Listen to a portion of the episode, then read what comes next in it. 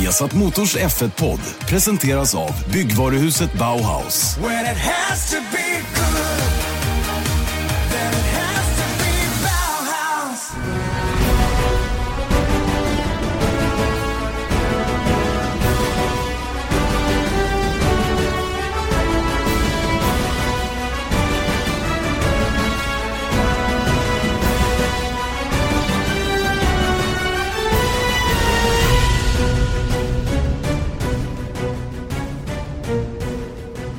Ja, mycket välkomna till en ny Formel 1-podd. Formel 1-podd som vanligt inför eh, varje race, i stort sett i alla fall. Och eh, ni hör det också som vanligt på Acast, på iTunes eller på viasasport.se.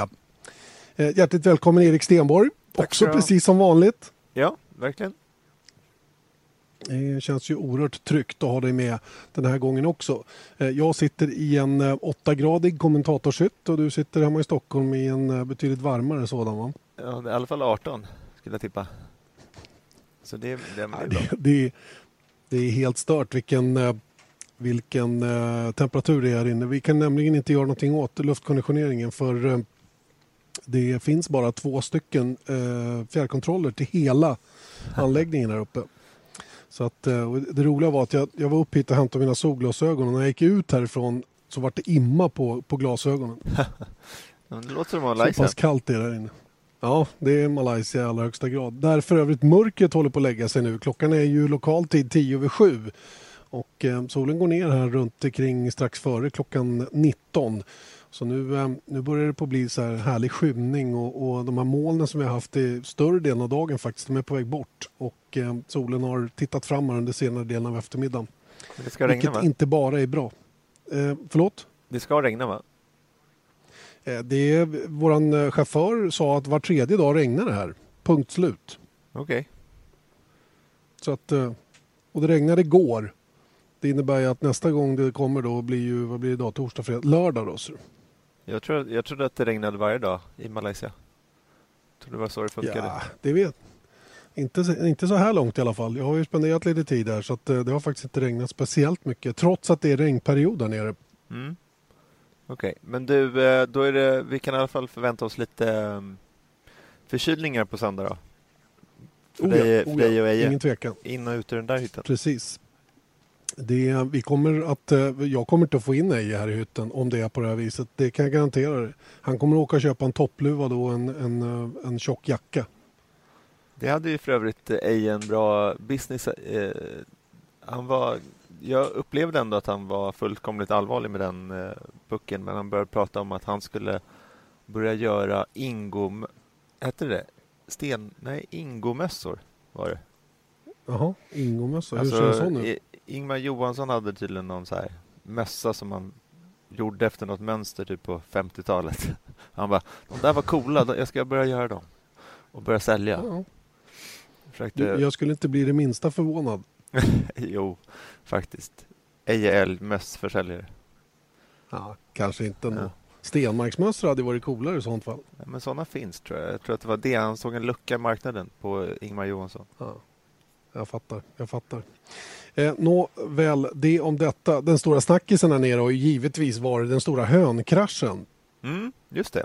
Marcus Eriksson. Eh, ja, ja, han har ju sällan varit så påpassad under sin mediaträff här som idag. Det stod eh, en, ja, fem, sex, sju tv-bolag och väntade på att få prata med honom efter att Viasat hade gjort det. Mm. Och eh, det var givetvis då med anledning av att han har rätt mycket skrubbsår på kroppen efter en ganska vådlig vurpa han gjorde på cykeln i Thailand på träningsläget han hade innan han kom hit. De körde någon intervallträning. De var 45 cyklister ute ungefär. De åkte med 20 sekunders lucka. De har någon sån här TT-bana, time trial-bana på, på lägret där han var. Och eh, då skulle man köra 30 sekunder precis hur fort som helst, så mycket man orkar och vila 30.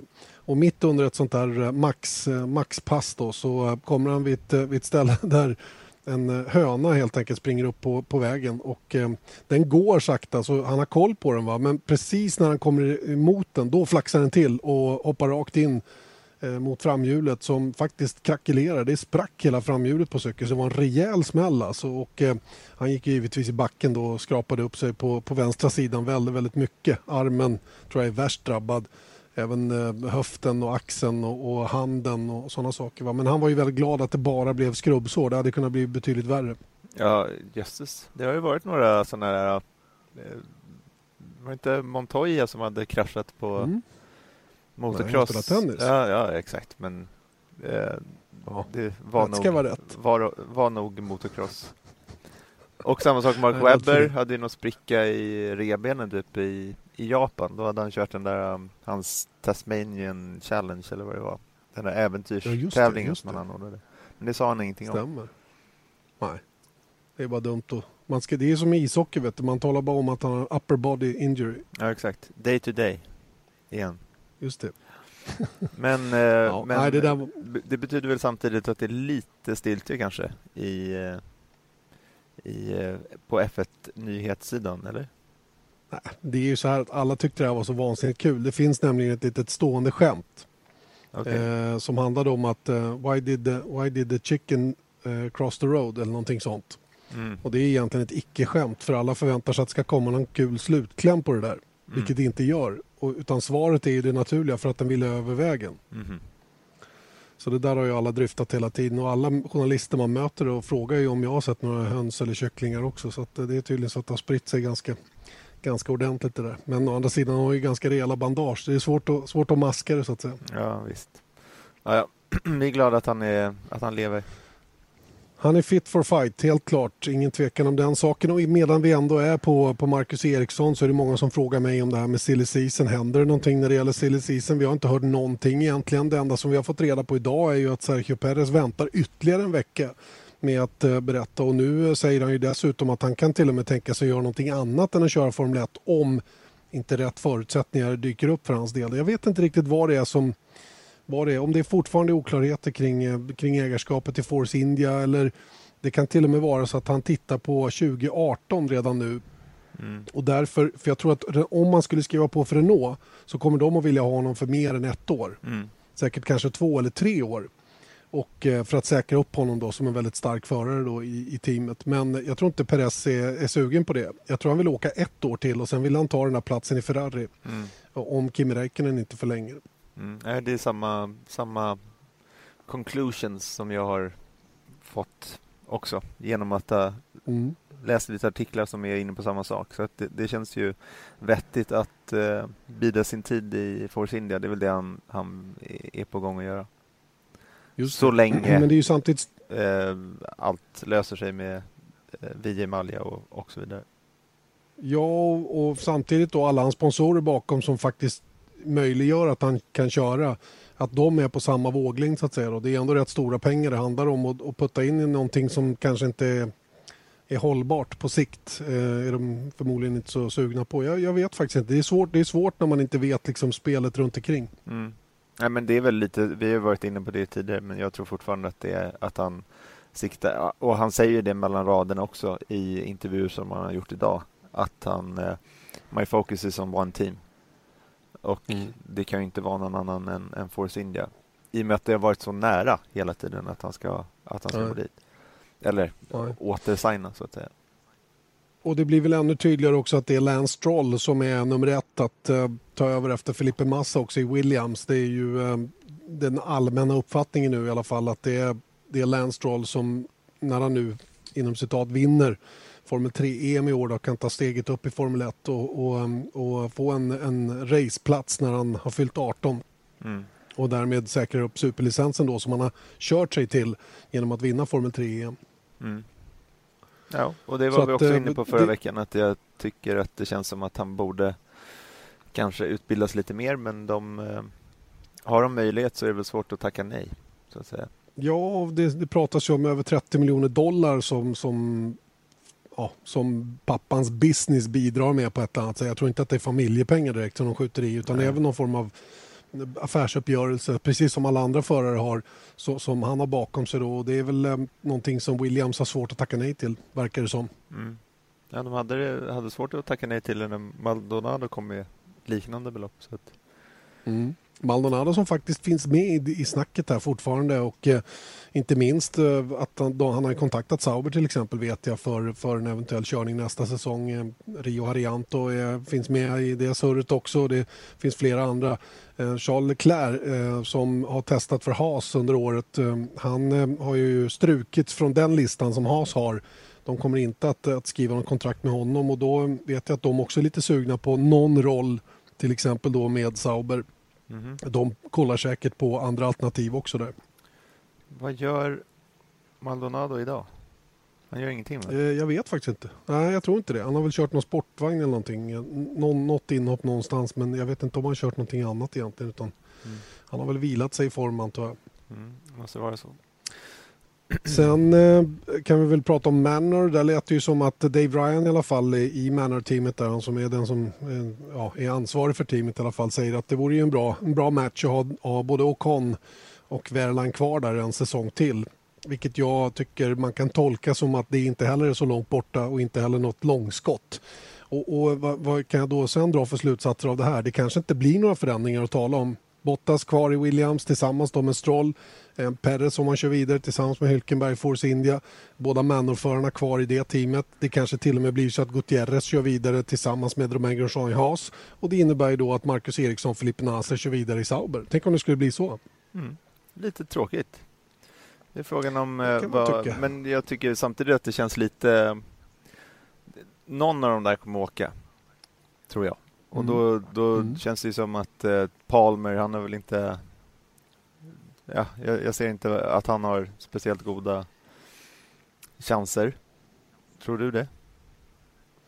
Nej, det vet jag inte. Det är svårt att svara på. Va? Men rent resultatmässigt är det svårt att bedöma honom med tanke på en så pass risig bil som de har haft i år. Va? Men då tycker jag att han har varit snäppet bakom Kevin Magnussen hela året. Och jag vet inte hur du tolkar Magnusens eh, rätt så hårda kritik mot att Renault dröjer med att bestämma vem som ska köra för teamet nästa säsong. Han, han kan inte förstå varför de dröjer på att meddela vem som ska köra och, och den frustrationen är han ganska öppen med. Mm. Vilket är också lite så här, det är lite ovanligt och samtidigt så eh, är Palmer i praktiken tvärt emot. Superödmjuk liksom. Och säger så mm. bara, ja det är klart att man gärna hade vetat men eh, jag menar om teamet har goda skäl till att inte eh, varför ska de ta, alltså, han, han, går helt på teamets linje där. Och ja, Alltså man skulle kunna, om man ska läsa in någonting i det så är det väl att eh, Magnusen är väl rätt frustrerad efter att ha varit med om det där tidigare hos McLaren. Han trodde ju mm.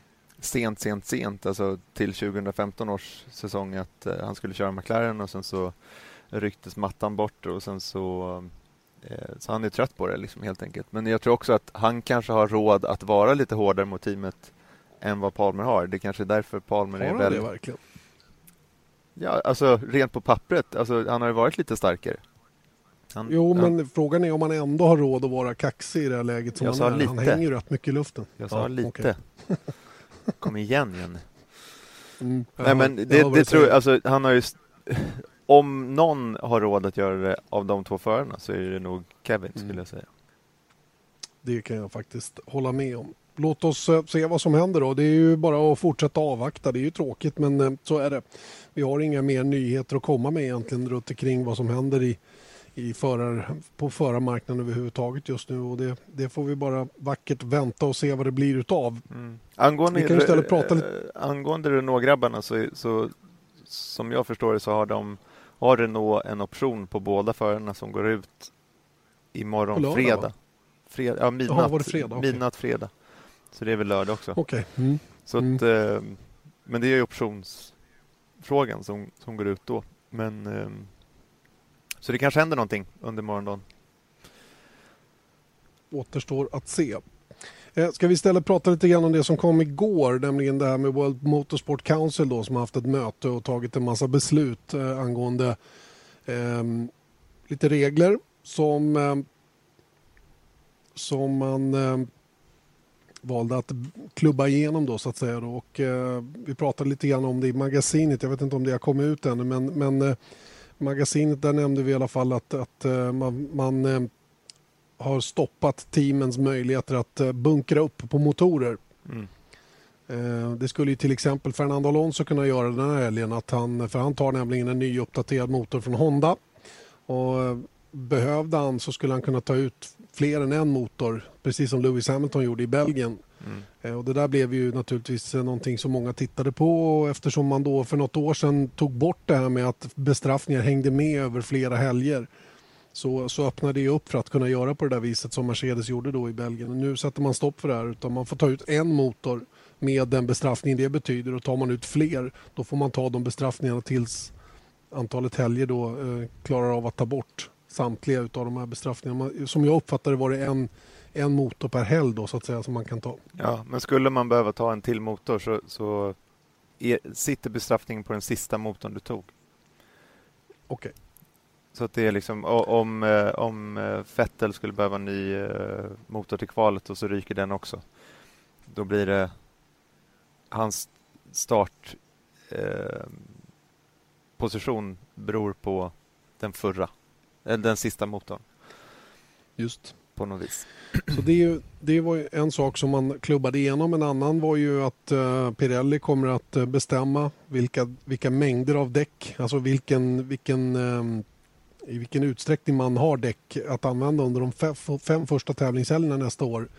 Eh, två hårda, fyra mellanhårda och sju mjuka har man bestämt redan nu ska gälla då de fem första helgerna nästa år. Det har ju att göra med att eh, alla måste ju bestämma, eller alla hade varit tvungna att bestämma långt, långt innan man eh, överhuvudtaget hade kört de här däcken och därför så blir det Pirelli som tar beslutet åt teamen och det känns väl som en ganska, ett ganska rimligt beslut ändå. Mm. Nej, men det, det, det har också varit uppe på diskussion länge och det känns som att det bara eh, ja, det skulle bara klubbas igenom. Och det var ju det det gjorde också. Mm. Något som jag tycker är intressant är de här, att det kommer bli, eh, efter all kritik där i, eh, på Silverstone var det va? Jag tror det var, ja. När det regnade så otroligt mycket just det, just och eh, man körde varv efter varv efter varv efter varv efter Safety Car och Eh, sen släppte de fältet och då, då liksom gick man miste om eh, det här spännande startmomentet. Så det de kommer göra till 2017 är att de, eh, man kommer börja köra bakom Safety Car men när Safety Caren känner att nu är det safe och då kommer alla få stanna på startgriden och, startgriden och göra en stående start. Mm, det är bra. Bra va? Det tog det väl glädja de allra flesta för det är ju det som många har varit kritiska mot precis som du säger då att, att man går miste om själva startögonblicket för det är ju en väldigt eh, jag menar hör man många som inte kanske kollar Formel 1 så noga så brukar man titta på starten mm. oftast och se lite grann vad som händer och blir man då blåst på den konfekten så att säga så kan jag verkligen förstå att man tar det här beslutet. Jag tycker det är bra för att eh, varför ska man inte kunna göra en start i, i, på en blöt bana även om den är, är svårkörd så borde de kunna hantera det också. Mm. Ja, men sen så är omstarter när det är Safety Car-perioder mitt under racen, de är ju sällan spännande. Det, det är för sig det kan vara spännande i form av att vissa kanske går lite på och att folk är ur sekvens så att säga rent strategiskt. Och därav att det kan skaka om lite grann. Men en normal eh, omstart på torr bana brukar ju mer bara säga okej, okay, de samlas ihop igen. Men eh, mm. Så att om man inte ens får en första start så, så kan det bli rent av rätt trist faktiskt. För att det skakar ofta mm. om, även om det är bara några, eh, några få grejer. Men kolla i Singapore, att eh, det var en häftig start med Hylkenberg som kraschar och sånt. Ja, visst. Eh, och sen den viktigaste förändringen det är ju naturligtvis att eh, förarna nu under en tävling under året får ha en speciell hjälmdesign. Det tycker jag var oerhört viktigt att de klubbar igenom. Ja, det, ja men det, jag håller helt med dig, Janne. Det är den viktigaste eh, förändringen till 2017 överhuvudtaget. Till och med viktigare än om de aerodynamiska reglerna och sånt. Ja, jag, jag fattar inte att man, att man har dröjt så länge med att komma fram till det här beslutet. Ja, och varför bara en? Har det varit ja. ett problem på riktigt?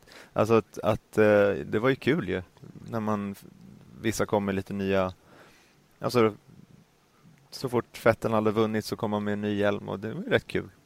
Det var ingenting som man behövde hänga upp det på men det var inte så att man bara nej okej okay, nu måste vi lära oss eh, Fettels hjälm igen för att den ser helt annorlunda ut och det, det, var ju, det var väl inte så mycket för våran skull det där antar jag utan det var väl för av marknadsföringsskäl att man tar massor med bilder på förarna och så ser de olika ut vid olika tillfällen och man vill ha någon slags enhetlighet. Och Det är väl det som har tvingat fram att man har gjort den här förändringen. Men fortfarande är det precis som du säger, var det något problem egentligen? Ja, men det är som, som Vettel, man visste inte vad han hade för hjälm. Alltså det var ju det var hans grej. Mm. Det är första gången nu när man såg att, han, att nu kan man känna igen honom på hjälmen, men det gjorde man ju alltså gentemot Webbers hjälm när de körde tillsammans så kände man igen dem ändå. Så jag tycker bara att så här, kom igen. Över, mm. Överreglerat ibland. Ja, visst är det så. Och eh, faktum är att man får också byta hjälmdesign om man byter team mitt under säsongen. Mm. Det är mm. också tillåtet. Mm. Då, då får, man, då får Vettel börja byta team då så att han kan köra med olika hjälmar. Mm, ska vara det då. Vilken hjälm tycker du har varit ja, coolast av alla de här spe special editions? Mm, ja, jag har så svårt att komma ihåg vilken som skulle kunna vara vad. Jag tyckte om den som inte fick köras. Den som Kimi Räikkönen gjorde till Monaco-race. Där han gjorde någon tribute till James Hunt. Ja, den såg ut som Det tyckte jag var lite synd. Ja, den var tämligen exakt likadan och det kan jag tycka är tråkigt. Varför fick han inte köpa den? Mark...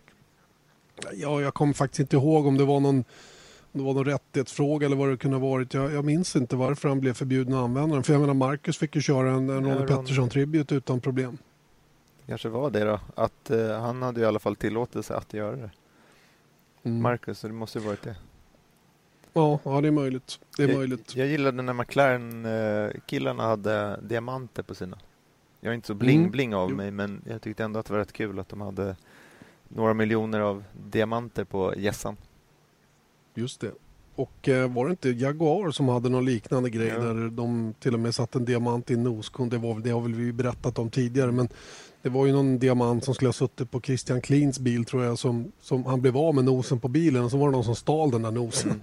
Eller den och så gick ryktet fall. Då att, ja, så gick ryktet då att, eh, att, um, att det satt en diamant värd hur många miljoner som helst då, eh, monterad på den här noskonen. Det har jag ju svårt att tro att det stämde men det var en bra story. Man ska inte kolla historier och bra, bra grejer med att komma med fakta. De hade ju faktiskt diamanter på, på eh, nosen men frågade om det var riktiga. Mm.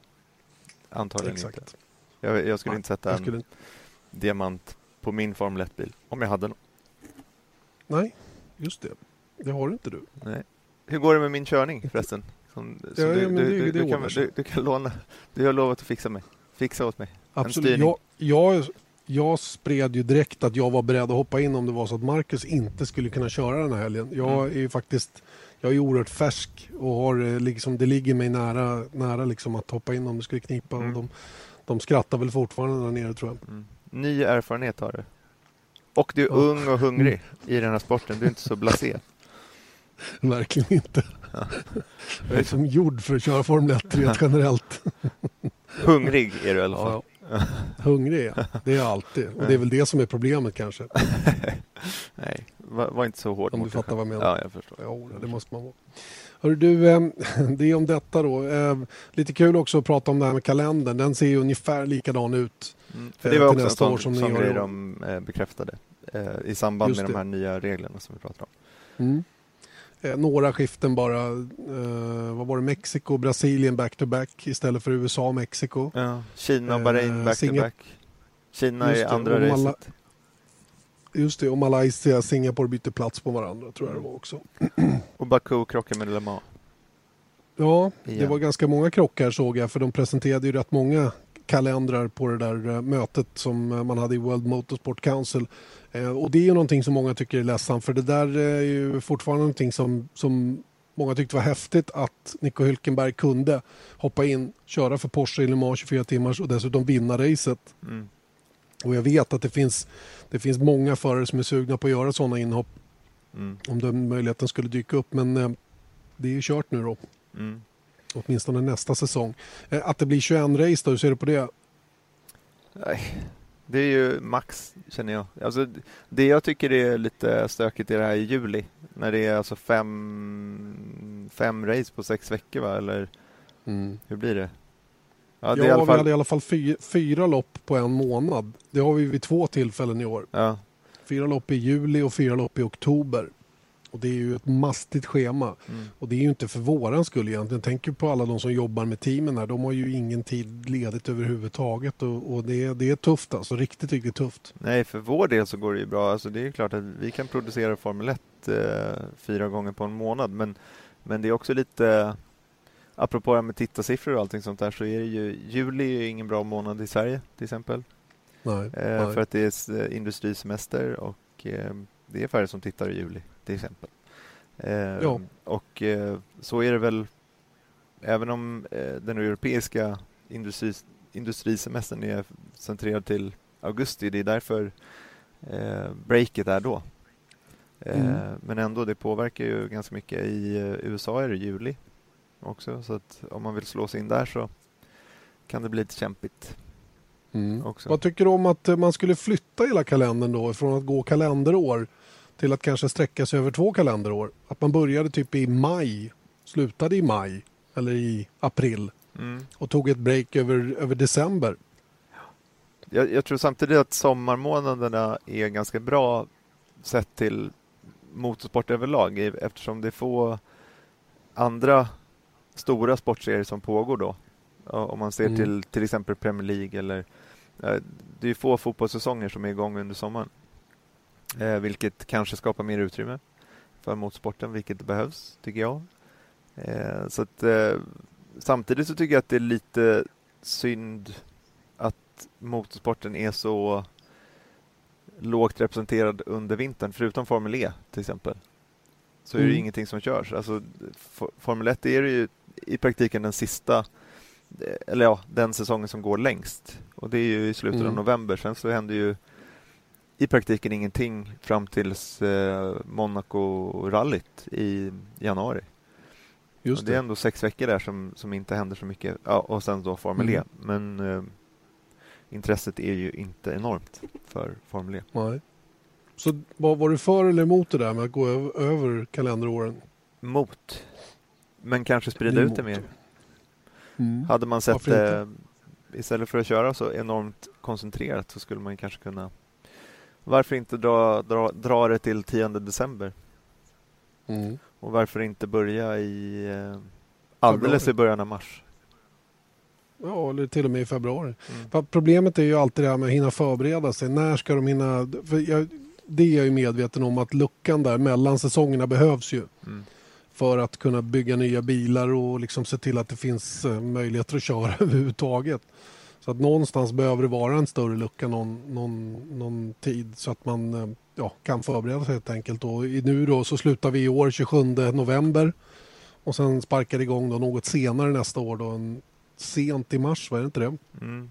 Eh, det är i alla fall, jag tror det är en vecka senare än vad det var i år. Och Det Mm. var i 16 mars tror jag. Eller någonting sånt. Ja, det, Mm, det är mm. andra halvan av mars i alla fall. Ja. Nej, alltså Det är, det är säkert eh, korrekt tänkt men jag, jag, eh, ja, jag tänker liksom koncentrerade tester, att man skulle säkert kunna göra det om man, om man eh, ville. Mm. Ja, och försäsongstester. Om man sköt på starten till maj till exempel Mm. så skulle ju försäsongstesterna kunna köras i mer relevanta förhållanden. Eh, Nu har det ju varit ganska bra, åtminstone de senaste åren har det väl varit okej förutsättningar under försäsongstesterna. Mm. Men det är ändå så här det 12 finns ju grader varmt. risk. Så att jag menar, det är Ja. stor skillnad på Malaysia och, och Jerez i februari. Ja, och köra, köra i Barcelona i april, sent i april då för att förbereda sig för en start i mitten på maj. Mm.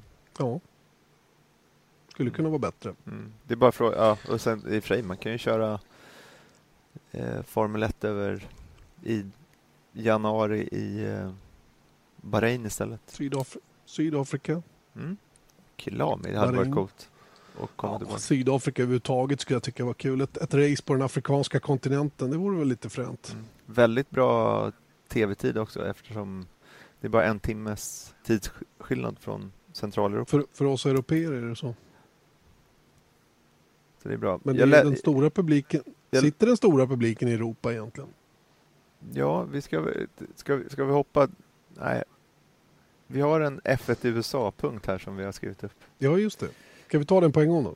Där hörde jag i eh, en annan amerikansk så här, fan, det är massa, det, det är ingen eh, som jobbar med Formel 1 centralt då, men då, då lyssnade jag på, på den för, ja, det var nog ett år sedan, men då menade de att när de pratade om, eh, jag tror att det var runt USAs GP förra året, där de pratade om att eh, att de tyckte det var lite stökigt nu för nu skulle de ju börja racet klockan två i USA. Och det var de väldigt ovana vid. De, de gillade mer att ha det en fri morgon till exempel. Där börjar väl, ja, vad blir det, på östkusten i USA så blir en 14.00 start i Europa blir ju klockan åtta på morgonen. Det tyckte de var perfekt, mm. det är mm. de vana vid. Eh, så de tyckte det var lite jobbigt nu att det skulle bli sena race och allting sånt. Mm. Eh, så man kan aldrig eh, nöja alla. Heter det det? Nöja alla? Ja, Gör, göra alla, göra alla nöjda kanske. Ja. ja. nöjda. Eh, hur som helst, så, så du skrev en punkt här och F1 i USA ryktas om fler race. Eh, och det är naturligtvis ett rykte som startar då när Liberty Media går in som ägare här nu då. Även om det finns vissa hinder läser jag mig till lite då och då fortfarande kring den här affären eh, som inte jag kan gå in på för jag kan det inte överhuvudtaget. Jag har inte orkat läsa in mig riktigt på vad det skulle kunna vara för hinder. Jag utgår ifrån att det som är presenterat kommer att gå igenom. Mm. Eh, att Liberty Media kommer att köpa en större och större del av Formel 1 och bli de som bestämmer. Och då dyker naturligtvis eh, det här med att köra ytterligare ett race i USA upp då. Och du har skrivit funkar Formel 1 i USA? Frågetecken. Mm. Ja, men det, det kommer ju också, då började han säga så här, men vi borde vara i metropoler som eh, New York, Miami, Los Angeles. Men det är, det är också, man har ju alltså kört Formel 1 i USA i 60 år. Mm. Alla 50, 60, 70, 80, 90-talet har man och 2000-talet har man försökt liksom etablera sig där men det, det fastnar ju inte riktigt. Och då vet inte jag, så här, är lösningen att så här, okay, men nu kör vi New York också? Om folk ändå inte är intresserade av det. Det är väldigt, väldigt få amerikanska varumärken i USA eh, eller i Formel 1 och det är väldigt mm. få eh, amerikanska förare i Formel 1. Eh, de har ett amerikanskt team, men det tycker jag är en intressant grej också. Att de, Haas F1, det är ju det Haas håller på med är ju eh, vad heter det? machine tooling, alltså mm, just sån här robot... Uh, ja, verktyg uh, till industrin. Ja, verkt, in, industriverktyg. Och varför de går med i Formel 1 är ju för att de ska etablera sig också utanför USA. Just det. Så de, de har ju ett varumärke de vill promota, inte i USA utan i Europa och i Asien. Det, men det som är fascinerande det är att eh, jag antar att varumärken som finns i Formel 1 gärna skulle vilja finnas på den amerikanska marknaden vilket borde kunna leda till att incitamentet för att, för att söka fler möjligheter att köra i USA borde finnas. Men det har ju varit lite segt som sagt och jag vet inte om det har att göra med Bernie Ekestons förutsättningar eh, för en eventuell arrangör som är ganska tuffa fortfarande och där, där eh, det helt enkelt fortfarande är för dyrt att arrangera ett lopp och få någon ekonomi i det. Och det är ju loppet i Texas ett väldigt bra exempel på där, där, staten, i, där staten Texas har fått gå in och skjuta in pengar och visserligen en summa som kommer att bli lägre och lägre allt mm. eftersom. Men se, se till uh, vad som hände i uh, 2012 när de körde det här första året, då var det hur mycket folk som helst på läktarna. Ja. Jättestort intresse och sen så har det liksom stegvis gått ner och sen så skyller de det på, mm. på vädret förra året men, men jag menar biljetterna till racet kö, köptes ju inte av folk som skulle dit samma helg där man såg att det var, skulle bli dåligt väder.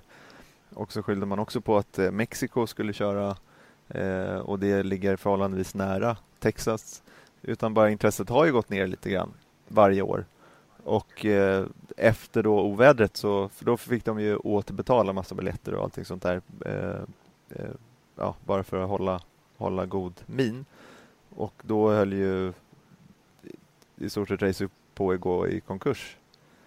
Mm. Eh, nu är de ju kvar och de är fort, fortsatt kvar kommande år. Men, men kolla bara på alla. Vi har kört i Long Beach, de har kört i Phoenix, de har kört i Dallas, de har kört på Watkins Glen, de har kört på Indy och ingenting har riktigt... Ja, Las Vegas. Och det har liksom varit... Eh, jag vet inte om det beror på eh, Formel 1 oförmåga att, att etablera sig eller om det är så att USA inte tagit, tagit sig sporten till sig.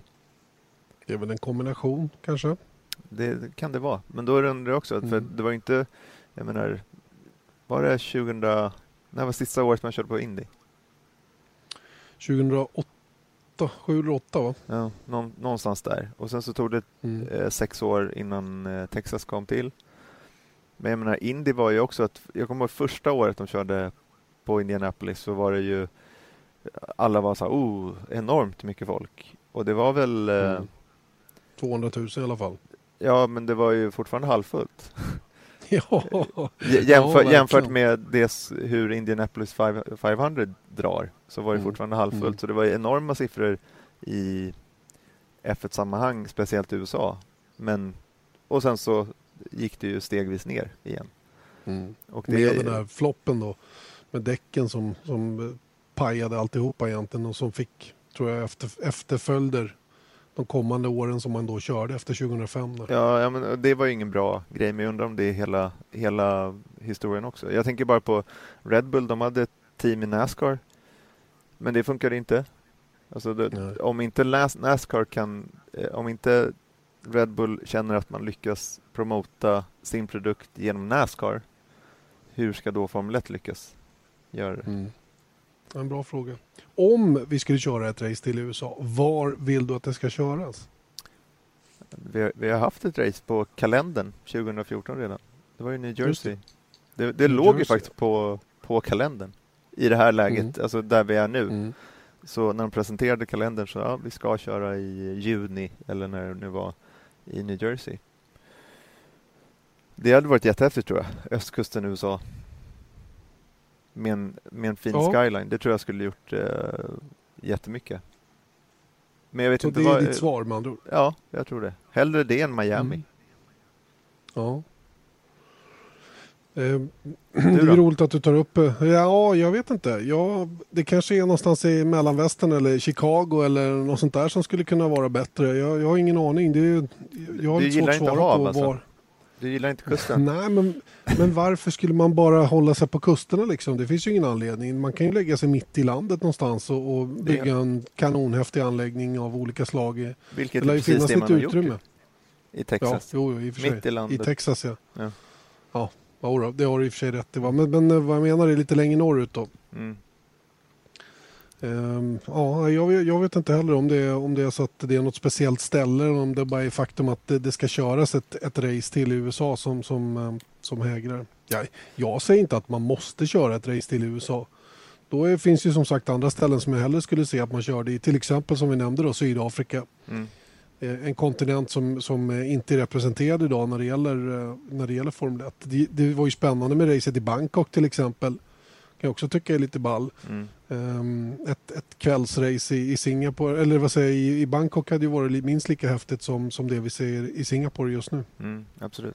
Lite oroligt i bank eller i Thailand överlag. Ja, jo, jo, visst. Men, men jag visst, tror att det, det tråkiga vore ju om de, okej nu kommer USA in, säg 2019 och sen så stryker man, Mm. eh, ja, säg Spara. Kanada kanske. Ja. ja, eller om de skulle stryka, men Kanada är väl jättevälbesökt? Visst, men det är ju fortfarande frågetecken om det blir av till nästa år redan. Mm. Har- De har ju inte riktigt bekräftat det. Detsamma gäller ju faktiskt Tyskland och, och Brasilien. Mm. Glömde vi att nämna tidigare när vi pratade om kalendern att det är Kanada, Tyskland och Brasilien är det lite frågetecken kring. Mm. Än så länge i alla fall. Men i Kanada kan det ju bli lite drag runt Lance Stroll då, Mm, som är verkligen. kanadensare. Mm. Så de är i alla fall, de har ju lite historik också. Det är ju USA också förvisso, men jag tänker med Gilles Villeneuve, Jacques Villeneuve, liksom lite champions också. Så att, eh, jag, Mm. jag, av någon anledning så har det ju etablerat sig bättre i, eh, i Kanada än i USA. Mm. Ja, där är det ju ett enormt intresse och det är ju bara tragiskt att de ändå inte får ekonomi i, i racet trots att de har så mycket folk som kommer dit. Mm. Det, jag tycker det är ledsamt. Alltså. Det är någonting jag verkligen hoppas Liberty Media kan, kan göra någonting åt. Det här med avgiften för att, för att arrangera ett lopp. Att, att sänka den ganska radikalt. Se till att varje race tjänar lite pengar och vara med och dela på den vinsten istället. Det måste ju vara en bättre idé. Ja. Jag vet, det blir ju en, större osäkerhet givetvis för, för uh, Formel 1 ägare för att eh, teamen kräver ju pengar. De behöver ju pengar. FOM är idag teamens största sponsor.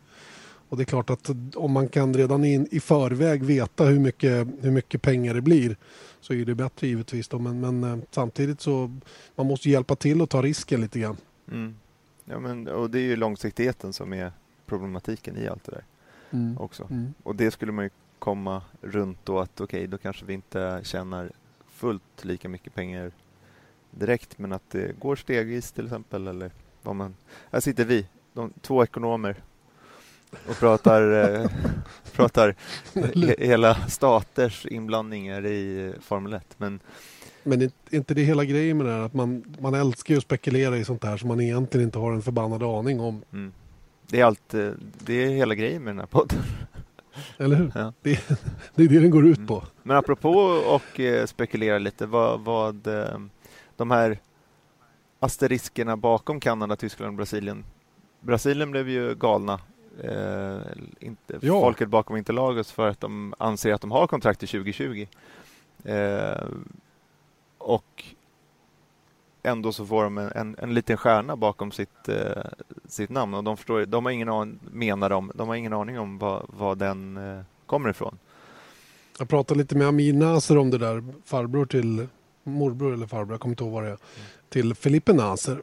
Han är givetvis brasilianare och eh, han säger det att eh, han, han var helt upprörd över det här faktumet att det var på det här viset och han menar på att det är typiskt Bernie på något sätt att, eh, att göra dem osäkra på om de ska få vara kvar och kanske krama ur någon extra krona igen eller kanske ha något ytterligare krav på arrangören att de ska fixa någonting på banan eller vad det nu kan vara. Va? Mm. Och, och att de, för är det någon marknad som Bernie vill ha med som han är väldigt, väldigt mån om så är det den brasilianska. De har ju ett enormt intresse där. Mm.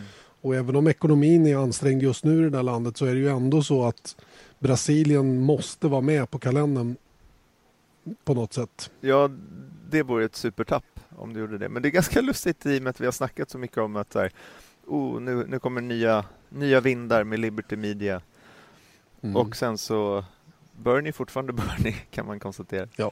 Visst, visst. Och han, han är ju chef fortfarande. Han är ju vd för hela klubbet och kommer ju vara det ett tag till. Sen om det blir de här tre åren som är sagt, det, det låter vi väl vara just osagt då. Mm. Men eh, han, eh, han är ju en, han är en figur som eh, har sina små tricks. Man känner ju igen dem numera så att man kanske inte ska... Ja, det det är klart att en brasiliansk promotor eller arrangör blir orolig när det blir på det här viset. De har ju egna liksom, partners som de jobbar med och de vill ju inte läsa att, att det finns ett hot mot att racet överhuvudtaget blir av. Nej, Självklart. nej. nej men Och det, menar, det, det Ta Banco dem. do Brasil.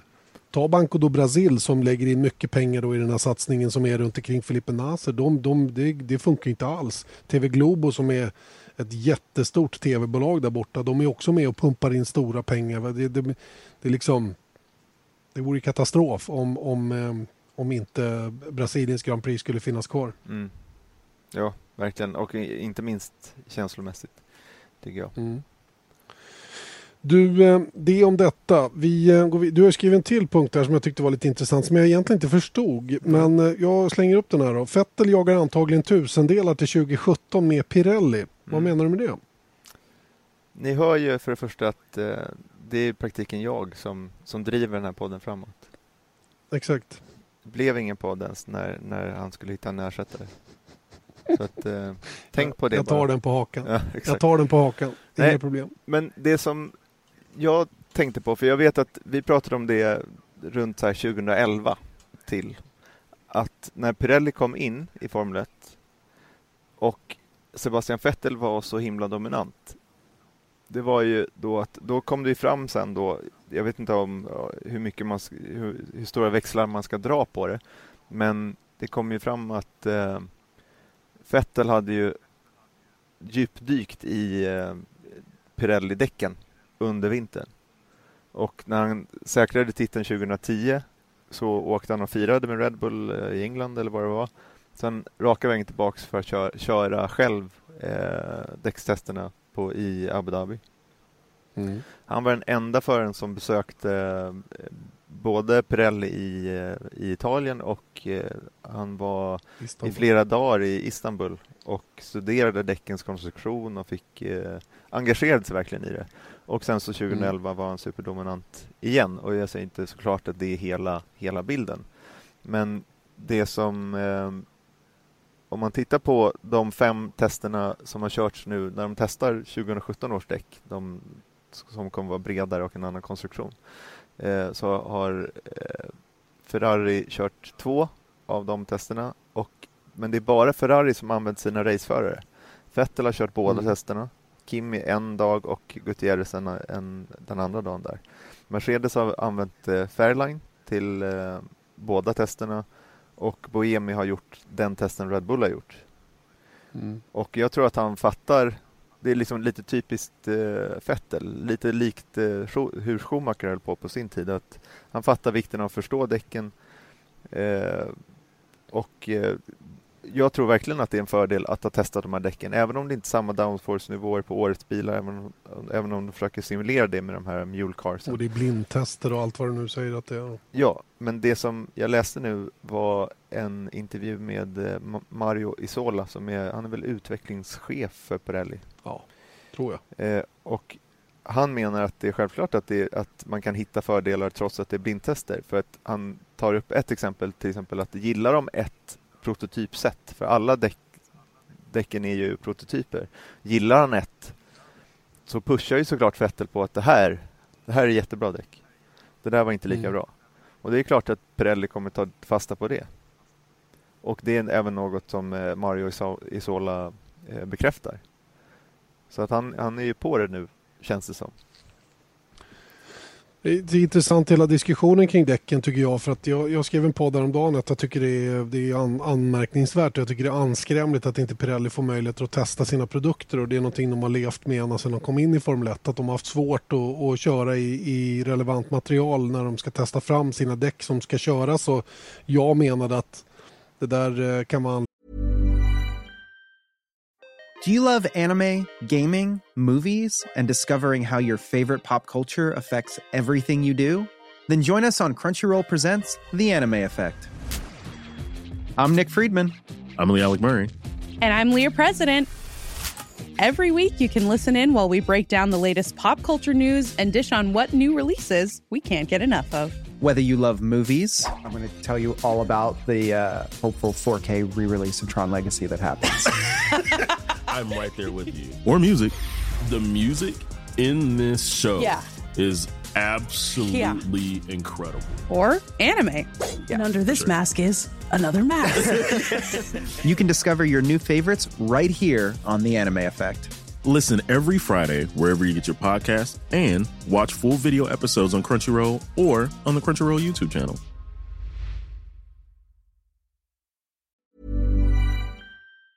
Anledning till att de får rätt mycket kritik då för att däcken inte har fungerat kanske på det sättet som många hade önskat.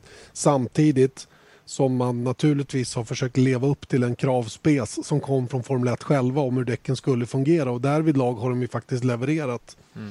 Jag eh, pratade lite grann med, med om det där och, och faktiskt med Marcus också, och Eriksson och eh, eh, jag, jag drog min teori om att de borde få testa mer och jag, jag inser svårigheterna med just den här skarven mellan 16 och 17 i och med att det blir helt nya däck och det finns inga bilar som är relevanta att köra och så vidare. Va? Men även innan så kan man ju tycka att, eh, att eh, de borde få möjlighet att testa mer, köra fler däcktester under säsong och att det inte ska vara så åtstramat när det gäller just den biten för att det är en kvalitetsfråga för sporten i stort på något sätt.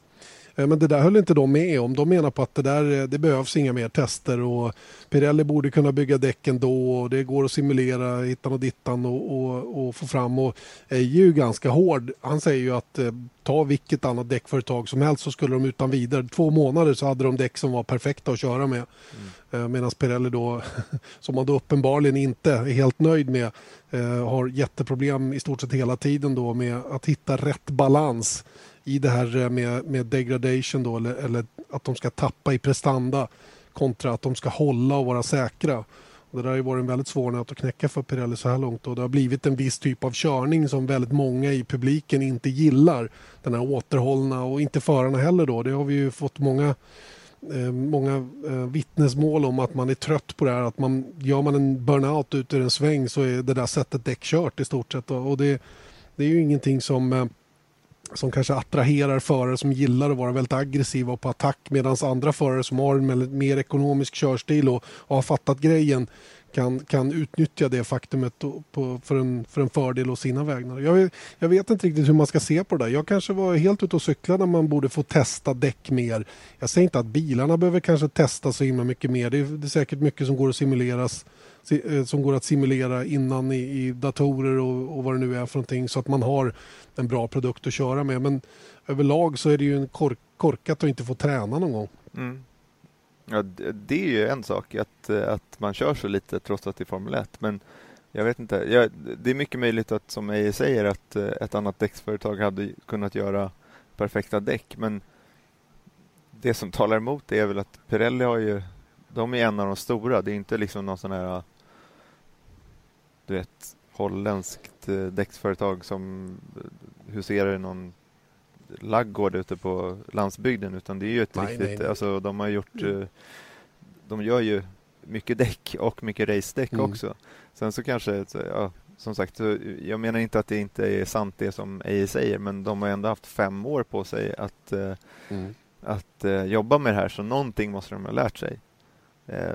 Så att det låter lite så här, jag antar att du, kanske var lite mer krass än vad Eje var, men, men det känns ändå Nej, som... faktiskt inte. Han, var, han var ganska hård i sin bedömning. Jag, jag skrev inte om det på något sätt utan det, det, var verkligen, han, han tycker att det är, det är märkligt att de inte kan göra en bättre produkt. Va? Men jag tror samtidigt att den här produkten är så hämmad av den här kravspecen mm. som de har på sig och som de, som de tog på sig när de gick in i Formel 1.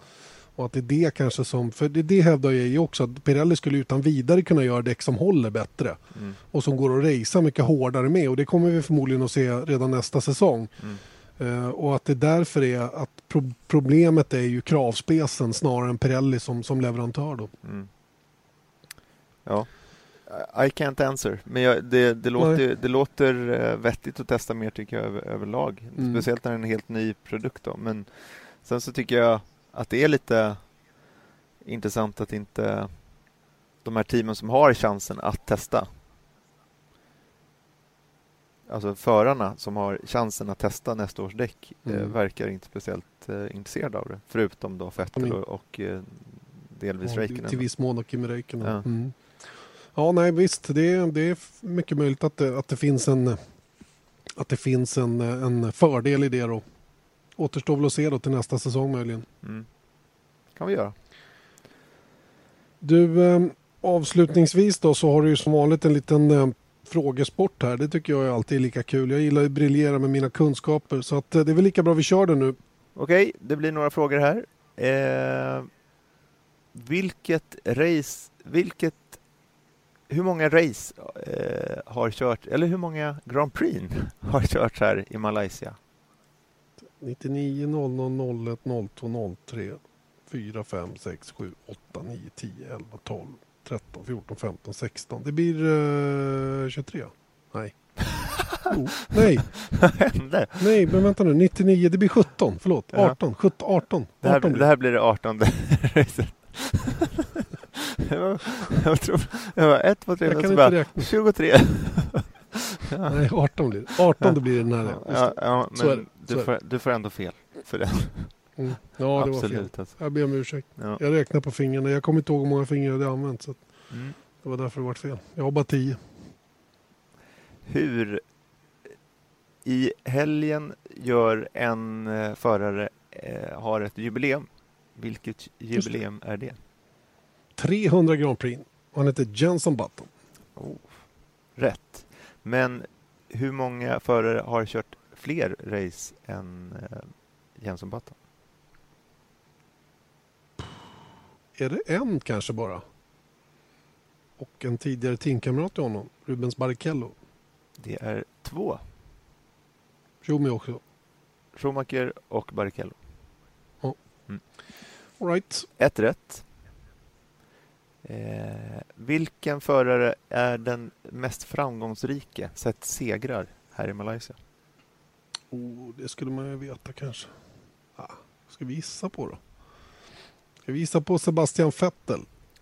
Det får du rätt för, för han har vunnit Bra. här fyra gånger. Fyra gånger. 2010, 11, 13 och förra året. 15. Mm. Eh, Fernando Alonso har vunnit i Malaysia tre gånger. För vilka team har han vunnit för? Renault, McLaren och Ferrari. Du har rätt. Ja. Du har rätt. Du tog alla team han har kört för i stort sett, förutom Minardi. Ja. ja, det var inte så svårt då. det är sant. Nej, men jag, jag kommer ihåg att det var de tre. Föraren som vann här 2003 tog här sin första vinst i F1-karriären. Vem var det? Första vinsten i karriären. Kan det ha varit Kimi Räikkönen kanske? Det är Kimi Räikkönen. yes! Jag är grym on, idag. On fire. On fire. On fire. Det är synd att jag redan har tappat räkningen. För hur många Ja, poäng du har. Men det spelar ingen roll. Ja, men det är viktigt att jag svarar rätt. bara. Det är det enda som folk minns. Ja. När tog då Kimi Räikkönen, Kimi Räikkönen sin senaste vinst i Formel 1? Det gjorde han väl i Abu Dhabi 13 va? Det gjorde han i Australien 2013. Jaha, där ser man. Hur kan det gå upp? förresten? Var det Ja, inte jag 2012? heller. Kanske var. Nej, kan det inte varit. Det är fel i facit där. Ja, det är fel i facit. alltså, jag ska sluta med de här quizarna känner jag. För att eh, om jag inte ens har ordning på mina egna grejer här eller kan hålla räkningen så, så känns det Nej, det är för dåligt. bra. Vilken konstruktör är mest framgångsrik här i Malaysia då? Ferrari gissar jag. Det har du rätt. Sju vinster. Jag är helt grym idag. Men vilka är näst bäst? Det tror det vara Red Bull. Du har också rätt. Ja, Då tar vi bara, bara, för allt, bara för att, vem är tredje bästa? Tredje bäst. Kan det vara McLaren då kanske? Alltså, du har facit. Nej, faktiskt inte. Ja, ja. Det blir lite pannkaka här. Men eh, vem har flest pole positions här i Malaysia och hur många har han? Flest pole positions här och hur många?